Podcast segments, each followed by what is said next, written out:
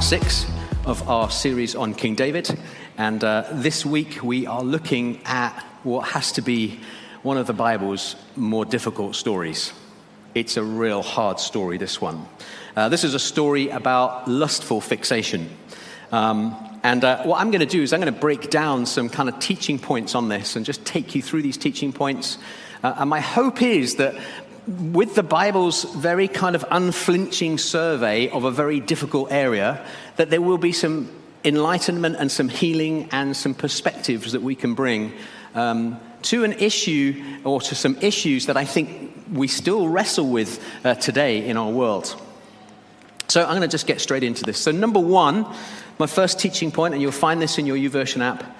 Let's just be really clear that what Amnon feels is fixation, not love. What Amnon feels is fixation and not love. And there are several things that give us clues that this is not um, love in the traditional, healthy, romantic sense. Uh, and those clues come through, first of all, um, in a series of words that we find in the first few verses. Let me just share some of those words with you infatuated, frustrated, sick, impossible, miserable, pretend none of these are characteristics of healthy romantic love, but they are typical of an infatuation or an obsession. Um, I think there's a kind of sliding scale of from kind of healthy romantic love all the way across to really obsessive and in, uh, you know a really obsessive infatuation. Um, and if we're unsure where we might stand on that scale, um, we can ask ourselves a pretty straightforward question, actually, that will help us to establish where we're coming from. Um, and the question is this it's kind of two parts to the same question. Am I motivated by what I can get from this person? Or am I motivated by what I can give to this person? Those are two very different things, aren't they? Uh, whenever we approach our interrelationships with other people, if we're motivated by what we can get from someone, essentially that's a, going to lead to grasping sins uh, and self centeredness uh, in, in a not great way. But if we approach a person in terms of, well, what can I do to give to this person? That's a very different mindset. Um, if we just changed one word in the last part of verse 2, you'll see the difference. Um, imagine if the Bible said that Amnon found it impossible to do anything for her. Well, that makes it very different, doesn't it? Because that shows a person who's trying to kind of turn over every stone, uh, you know, find every eventuality to serve a person, to, to kind of do something for them. But this is not what we get. We've got a person who's kind of absolutely obsessed with working out a way of doing something to another person. And so it's self based. It's about what I can extract. It's, what, it's, it's about what Amnon can extract from Tamar.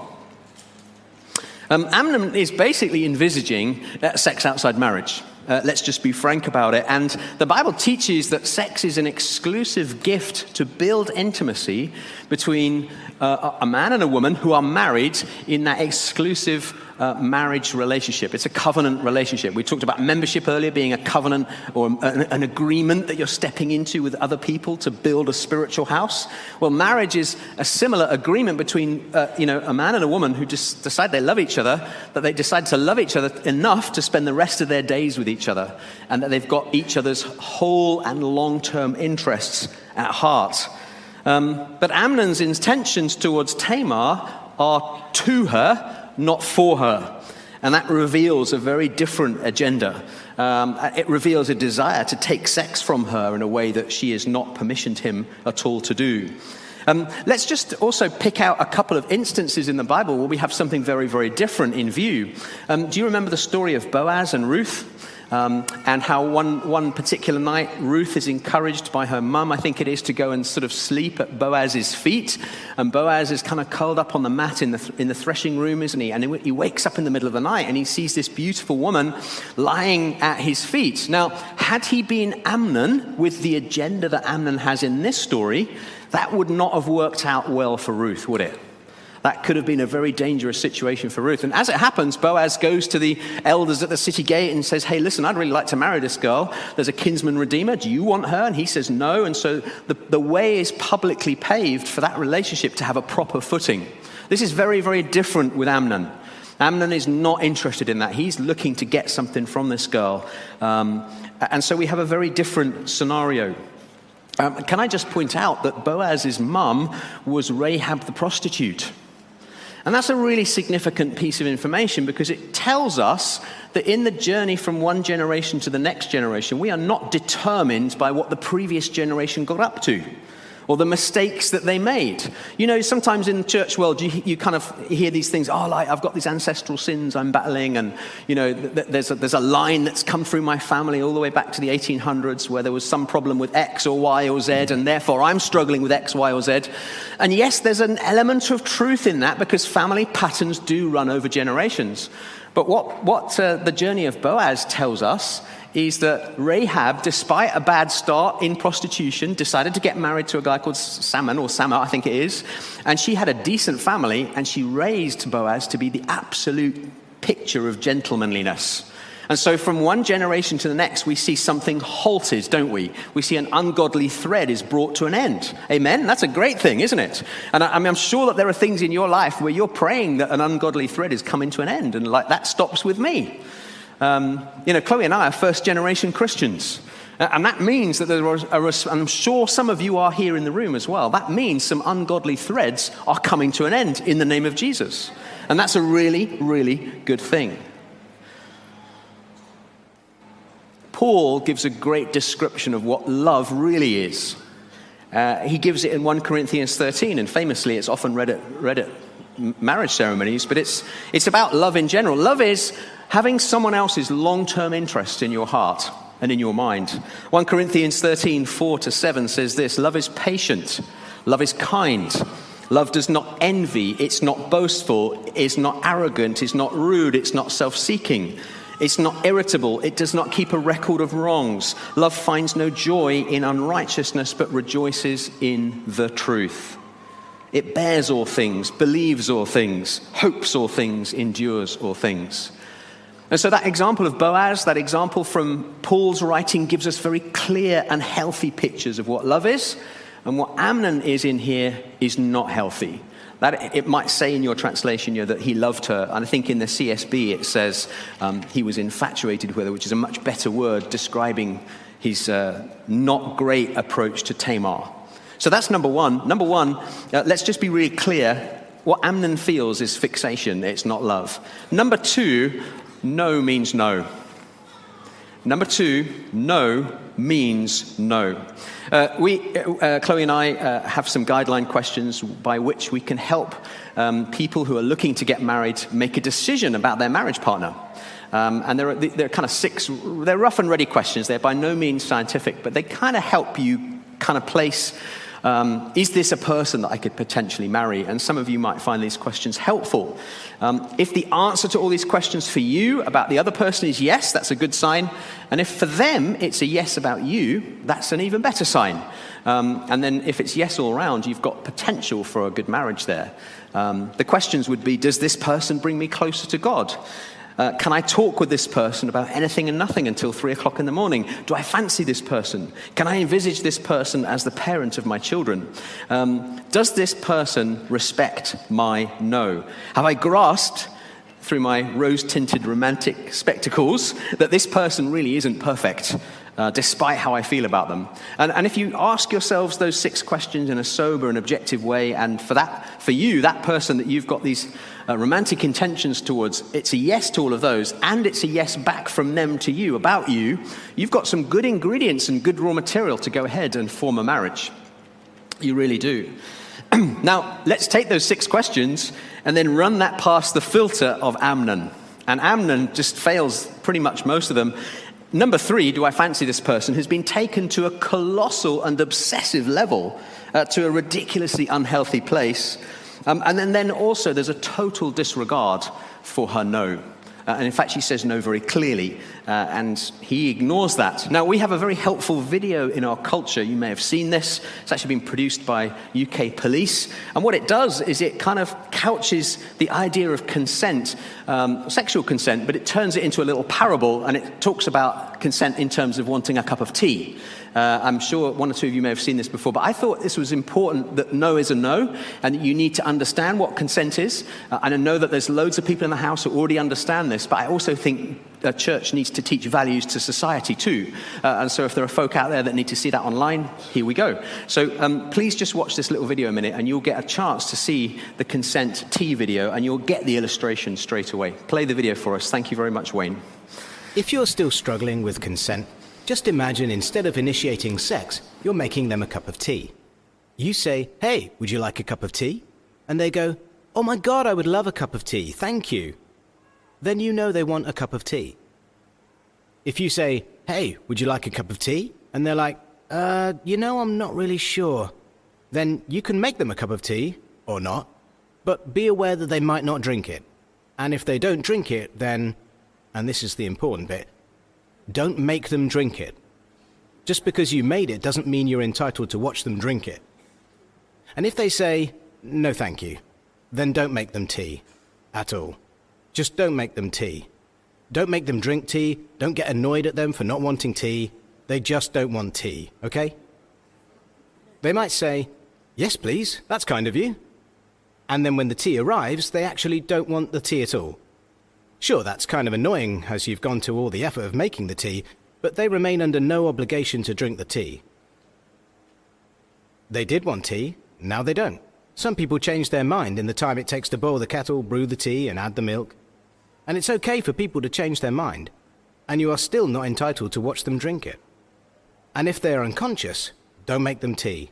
Unconscious people don't want tea, and they can't answer the question, Do you want tea? because they're unconscious. Okay, maybe they were conscious when you asked them if they wanted tea, and they said yes, but in the time it took you to boil the kettle or brew the tea and add the milk, they are now unconscious. You should just put the tea down, make sure the unconscious person is safe, and this is the important part again don't make them drink the tea. They said yes then, sure, but unconscious people don't want tea. If someone said yes to tea, started drinking it, and then passed out before they'd finished it, don't keep on pouring it down their throat. Take the tea away. Make sure they are safe, because unconscious people don't want tea. Trust me on this. If someone said yes to tea around your house last Saturday, that doesn't mean they want you to make them tea all the time. They don't want you to come around to their place unexpectedly and make them tea and force them to drink it, going, But you wanted tea last week. Or to wake up to find you pouring tea down their throat, going, But you wanted tea last night. If you can understand how completely ludicrous it is to force people to have tea when they don't want tea, and you are able to understand when people don't want tea, then how hard is it to understand when it comes to sex? Whether it's tea or sex, consent is everything. And on that note, I'm going to make myself a cup of tea. No means no in all settings and all contexts. And I think it's really important to just re emphasize that basic point. And Tamar says no, and Amnon, Amnon ignores it, and it ends up in a really bad violation. And I appreciate the, the, the tea illustration is somewhat humorous, but a, it teaches a deep truth that actually many in our culture uh, and in society today would really benefit from taking heed of that, of, of that instruction. Respecting someone's no actually reveals a genuine awareness that their wholeness and their personhood really matters to you properly. And that's very important. Number three, uh, being shrewd must always be secondary to being godly. Can I say that I do not like the character Jonadab in this story one bit? Not at all. Now, he's a mutual cousin of both Amnon and Tamar, and he suggests a meeting between uh, these two uh, people, knowing full well that one of them does not have pure motivation. Uh, he encourages a pretense, he encourages acting, uh, and, and, he encourages Amnon not to be genuine or real. Um, to be honest, Jonadab was offered an opportunity there for him to say to, to Amnon and sit him down and say, Look, dude, you need to either marry this woman and declare your interests openly and upfront, or you need to move on. That's what a healthy man would do to a brother. He'd kind of say, Well, what, what's going on here? Okay, that's not healthy. That needs to stop. Or you need to take it in and kind of make an honest woman of her, really. Um, that's what Jonadab should have done. But he doesn't do that. He sets up a little tryst or he sets up a, a means by which these two people are likely, more likely to collide rather than build. And that is, that's a, real shame. That's a really disappointing thing that Jonadab does. Later on in verse 32, we also find out that Jonadab seems to have been in the know about Absalom's intentions all along. It says this Jonadab, son of brothers, uh, David's brother Shimeah, spoke up, My lord must not think they have killed all the young men, the king's sons, because only Amnon is dead. In fact, Absalom has planned this ever since the day Amnon disgraced his sister Tamar. Now, how does he know that? How does Jonadab get behind the skin of what's going on and know that? I think he must have been sufficiently in the know with Absalom to understand Absalom's hatred of Amnon for all that time, and yet Jonadab doesn't seem to have done anything about it. Yet again, it would have been far better for Jonadab to advise Absalom openly and healthily and say, dude, you need to find a way to forgive your brother, your half brother, and to move on with your life. You need to find a way of overcoming this in a healthy way. Yes, what has happened um, is wrong. You shouldn't have done those things. I'm very, very disappointed with how you've treated my sister. Um, but you need, to, you need to move on. We need to find a way forward through this. I would say Jonadab is actually a total troublemaker. Uh, and he's someone who sets up situations in a way that's damaging to other people, and he seems to have more knowledge than he should, and he uses that knowledge to exploit people. And my point about that today is it's all very well being shrewd and sharp, but we've got to use that for God's glory rather than using it to cause damage. Does that make sense? Some of us have got insight about how people work.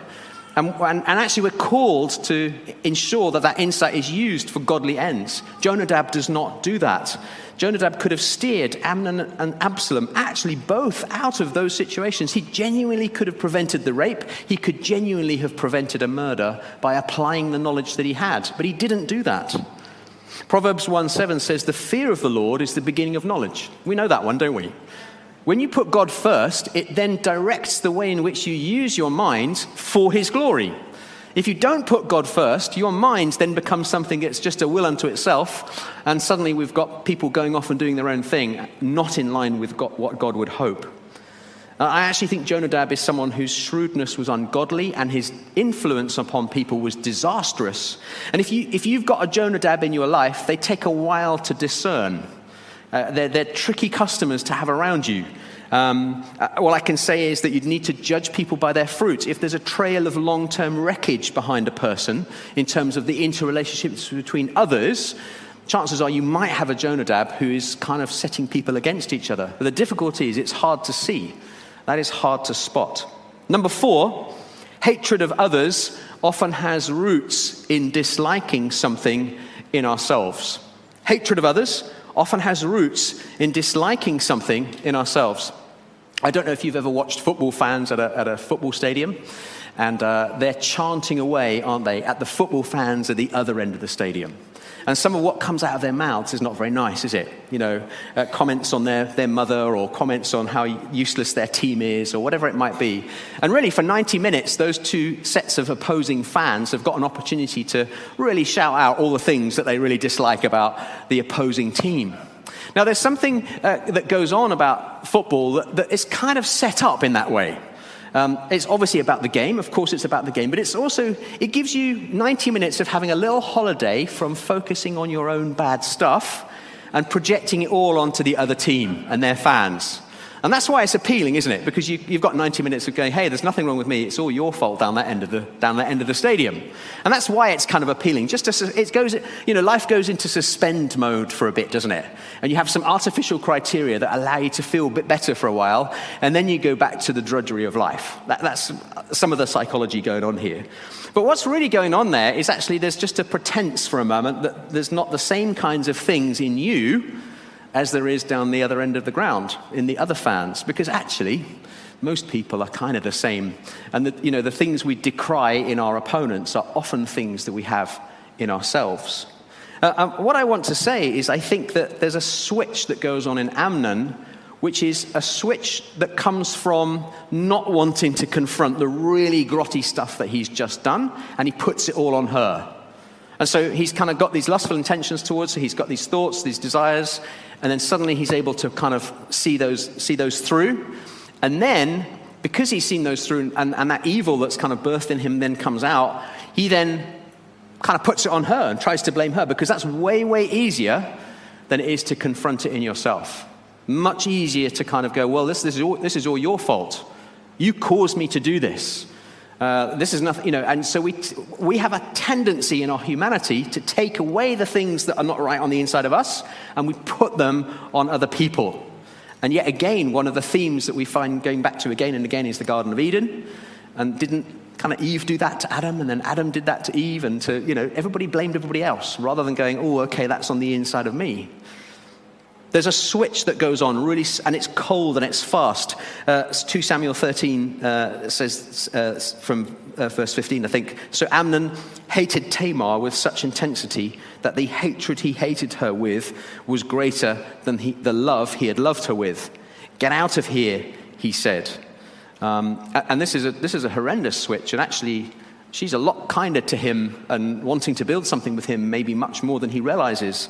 Uh, but he, he kind of rejects her. Um, there's an awful, uh, uh, sec- awful verse uh, where it says, um, verse 16 and 17, um, Amnon says, But he refused to listen to her. Instead, he called to the servant who waited on him, Get this away from me. Get this away from me. That is a horrendous phrase to use about a person. I'm guessing he's saying it about the mess that he's made, but it could also mean get this, as in this lady that I've turned into an object of my own lust, get, get her away from me. And he's gone into seeing her as less than human. And I'm suggesting that, that that's in there.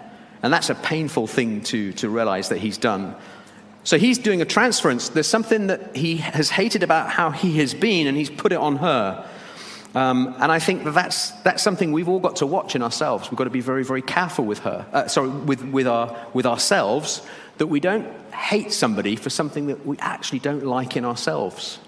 Very often, the, the most powerful forms of us disliking somebody is because they do a little bit of mirror holding to the seed of that in us. That's a painful reality. Um, just need to say it. Number five, dialogue is nearly always better than silence to resolve conflict. Dialogue is nearly always better than silence to resolve conflict. Something happens early on in David's journey, which is quite interesting. What he, um, uh, he, when he goes to the battlefront, uh, he goes, he takes those cheeses, doesn't he, to the field commander. He takes some gifts for his brothers, and he goes and asks about what's going on. This is when, he's, when the whole thing with Goliath is going down. Um, uh, and he goes down to the, uh, to the front, and his brother rounds on him and says terrible things to him, like really insults him badly. Um, it, says this When Eliab, David's oldest brother, heard him speaking with the men, this is about Goliath and the battle. Eliab burned with anger at him and asked, Why have you come down here, and with whom did you leave those few sheep in the wilderness? I know how conceited you are and how wicked your heart is. You came down only to watch the battle. And this is the key thing. This is the beginning of a thread that I think that David really struggles with. Now what have I done, said David. Can't I even speak? Or in the CSB version, it says it was just a question. And so there's what I'm seeing here is a little bit of a family system for David, where there's maybe a lot of powerful characters in his family. Uh, you know, he's one of a large number of brothers, and uh, the, certainly the eldest brother is not impressed with David and puts him right down, puts him totally in his place. And of course, that's a dynamic that means you clam up.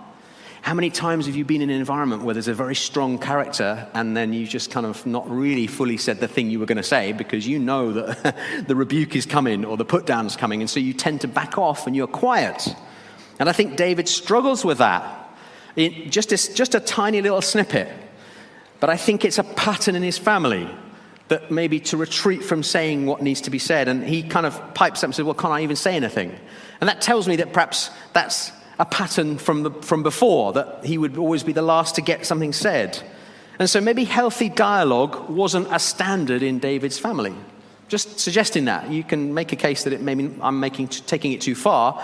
But listen to what then happens later on. Um, we, we see this happening again and again in 2 Samuel 13, not just with David, but also with Amnon and with Absalom.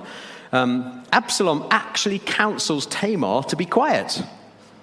Um, it says 2 Samuel 13 20, her brother Absalom said to her, Has your brother Amnon been with you? Be quiet now, my sister.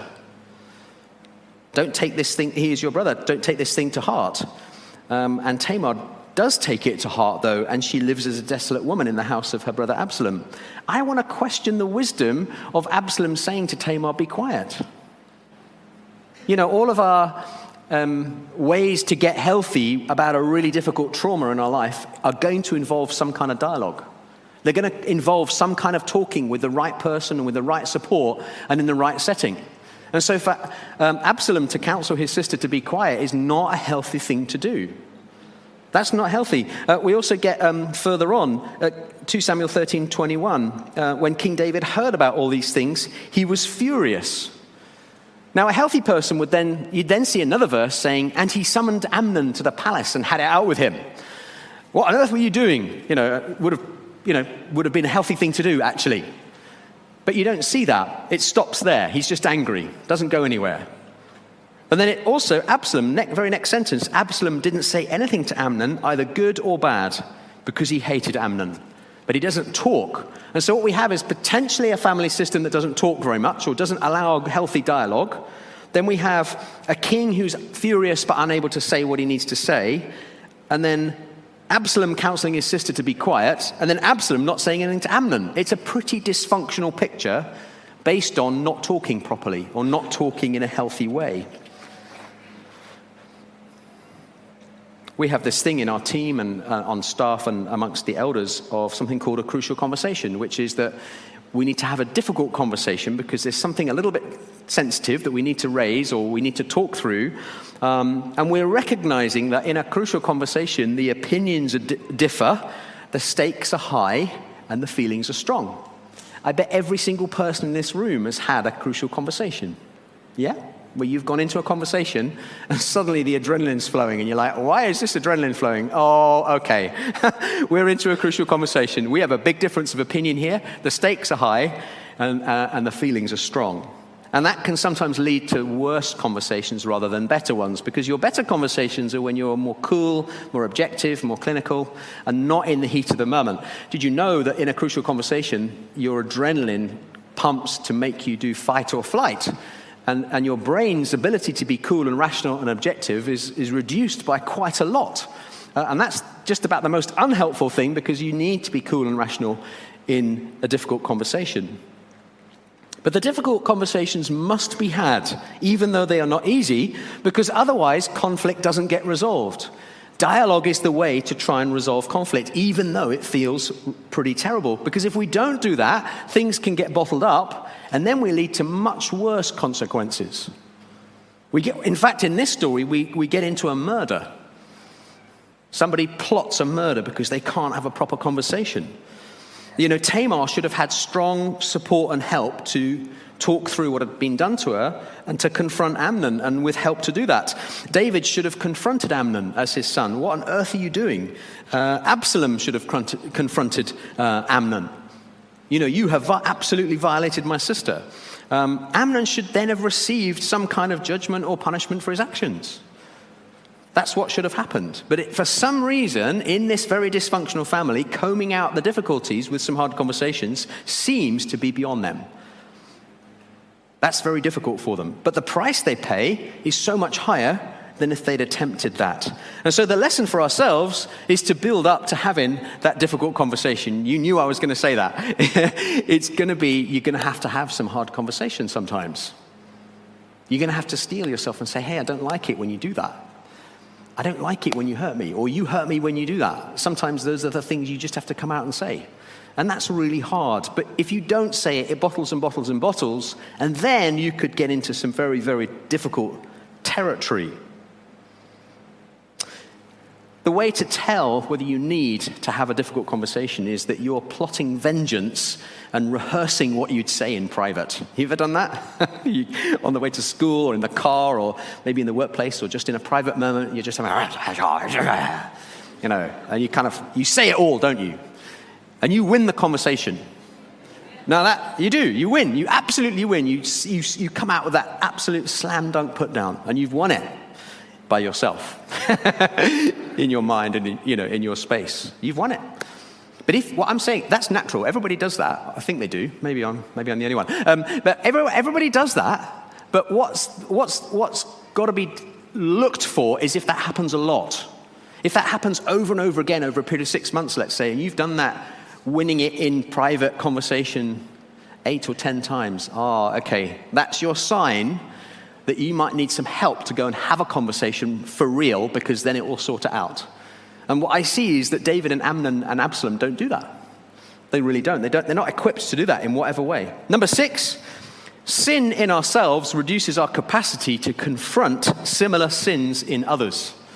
It really does. Um, did you remember that last week, uh, when we looked at our part five message, I talked to you about the idea of the difference between forgiveness and consequences?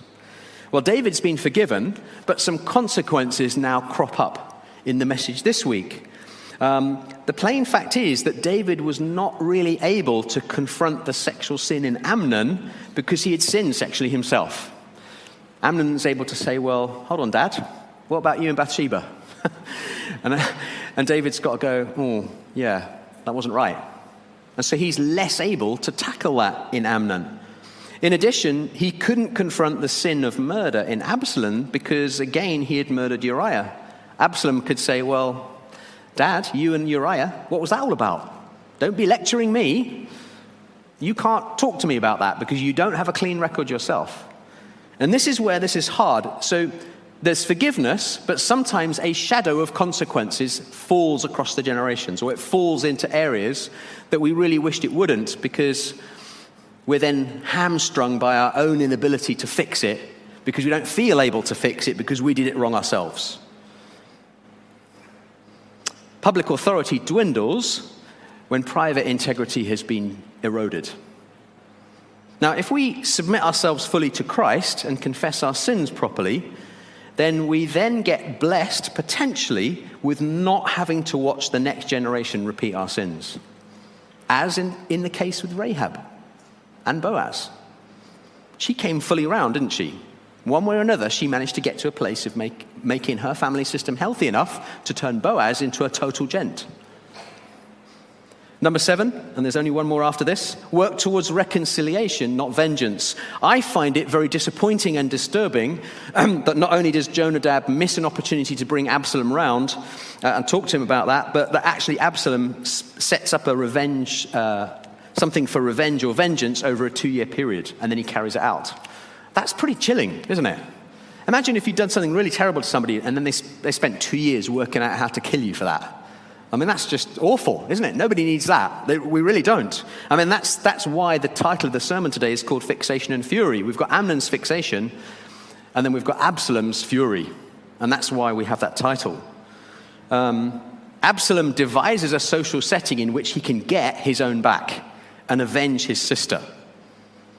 Uh, I actually think David might have suspected a little bit of that, and David could have said a little bit more to protect that. And so when Absalom says, Oh, yeah, can my brother Amnon go with us to this sheep shearing convention, whatever that was, which seemed to have been set up in order for this to happen, David really ought to have gone a little bit further because uh, he says, doesn't he? I think it's um, 2 Samuel 13, between 25 and 27 there. It says, the king asked him, Why should he go with you? There's a little bit of a flicker of suspicion there, isn't it? And if you're a dad and you've got two sons that are totally kind of at each other's throats about an issue, do you really want to send them off together?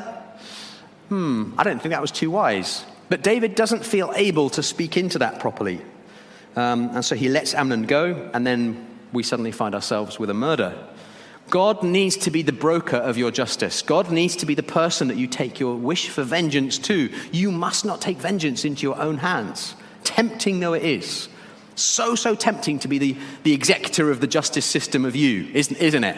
And to come out with the stuff that sorts out everything and puts everything right, and you be the person that does it. That is not what the Bible teaches. The Bible teaches very plainly give your issues to God and let Him be the executor of justice on your behalf. Hard though that is, He will do it way, way better than you, not least because He can see everything. He sees all the chess pieces on the, on the board. You can just see your little bishop there and you just want to move and take that queen down. Don't do it. Let God organize the game for you because He's way more merciful, way more insightful, way more kind, and He will deal with it for you so much better than you will. Romans 12, uh, 17 uh, to 21 says this Do not repay anyone evil for evil. Give careful thought to do what is honorable in everyone's eyes. If possible, as far as it depends on you, live at peace with everyone. Friends, do not avenge yourselves. Instead, leave room for God's wrath, because it is written, Vengeance belongs to me. I will repay, says the Lord. And in that, you can trust that the Lord will do it really, really well, and really, really fairly, and really mercifully. I'm going to ask the worship team just to come up and join me. Thank you, Kevin. Thank you, team. And the last point this is quite a subtle point, and actually, um, you can interpret this a couple of ways. You might want to disagree with me on this. In fact, a lady in the first service wasn't sure, came and talked to me about it afterwards, and fair play. She had a good, good point of view. Number eight, resist the temptation to define your family by your interior drama. Resist the temptation to set things up in your family that are kind of like a memorial to your big struggle. Now, what, what am I saying by that? We need to just jump forward into 2 Samuel 14 27 to understand that, where it says, Three sons were born to Absalom, and a daughter named Tamar. So Absalom has gone ahead and named one of his own children the same name as his violated sister. Now, that is a really strange thing to do. Now, maybe he was wanting to say, okay, you're going to come back from this, sister Tamar, and a new start is possible. And look, there's this little girl, and she's going to represent your new start, which was in essence what the lady in the first service wanted to try and tell me, I think. I have a, I still maintain that that's not a super healthy thing to do. Why are you defining your next generation by your struggle? And by your thing that you had a real difficulty with. Oh, yeah, little Tamar. Yeah, we called you that because your auntie had a real difficult time and we just wanted her to feel better. what? I don't think that's so healthy. Can I just put it out there? Don't do that. Resist the temptation to typecast your next generation out of the fights that you've had. Give them freedom. Just be, let them be independent. Call them something brand new that has no reference to anything else. Now, don't hear me wrong. I think it's fine to, to use family names and to have names that go back a long way is great, if that's innocent and has nothing connected with it. But I'd be really wary of picking a name that's loaded in that way and putting that on a new life. Is that kind? Is that wise? Was that a good thing for, for Absalom to do? I'm not sure. That's not so healthy.